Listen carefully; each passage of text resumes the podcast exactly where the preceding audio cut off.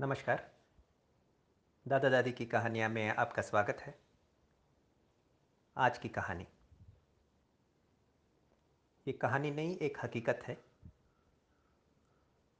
South के जो सबसे बड़े सिनेमा के सुपरस्टार हैं, वो कौन है? वो रजनीकांत है। रजनीकांत ने 2002 में एक सिनेमा में एक्टिंग किया था। जिसका नाम था बाबा। और ये सिनेमा एक बहुत बड़ा फ्लॉप हुआ। जब कोई सिनेमा फ्लॉप होता है तो सबसे बड़ा नुकसान किसको जाता है? जितने आर्टिस्ट हैं, उनको तो उनका पैसा मिल जाता है। जो डायरेक्टर है, उनको भी उतना उनका पैसा मिल जाता है। जो प्रोड्यूसर है ज़्यादातर प्रोड्यूसर को मूवी रिलीज़ होने के पहले बहुत सारे वो राइट्स बेच देते हैं तो उनका, उनको नफ़ा मिल जाता है। मगर सबसे बड़ा नुकसान होता है वो है डिस्ट्रीब्यूटर्स का।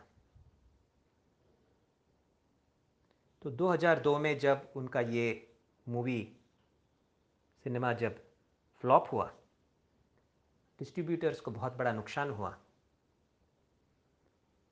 तो रजनीकांत आगे चलकर उन्होंने अपने फ़ीस में से, अपने पैसों से सारे डिस्ट्रीब्यूटर्स को जो नुकसान हुआ था, वो उन्होंने चुकाया। 2011 में जब रजनीकांत बीमार पड़े और इनको सिंगापुर ले गया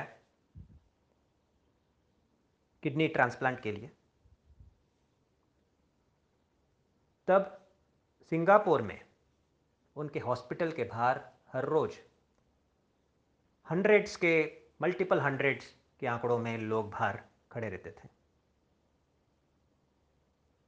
हंड्रेड्स के मल्टीपल में इंडिया से उनके फैंस सिंगापुर आए थे।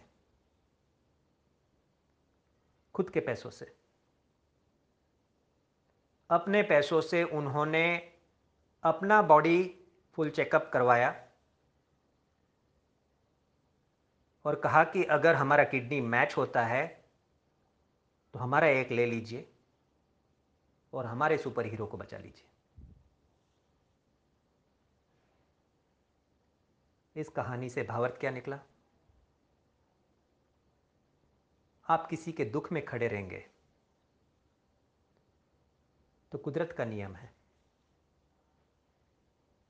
आपकी जब, आपको जब ज़रूरत होगी, अनेक व्यक्ति आपकी ज़रूरत के लिए खड़े रहेंगे। आप जैसे बोएँगे, वैसा ही उगेगा।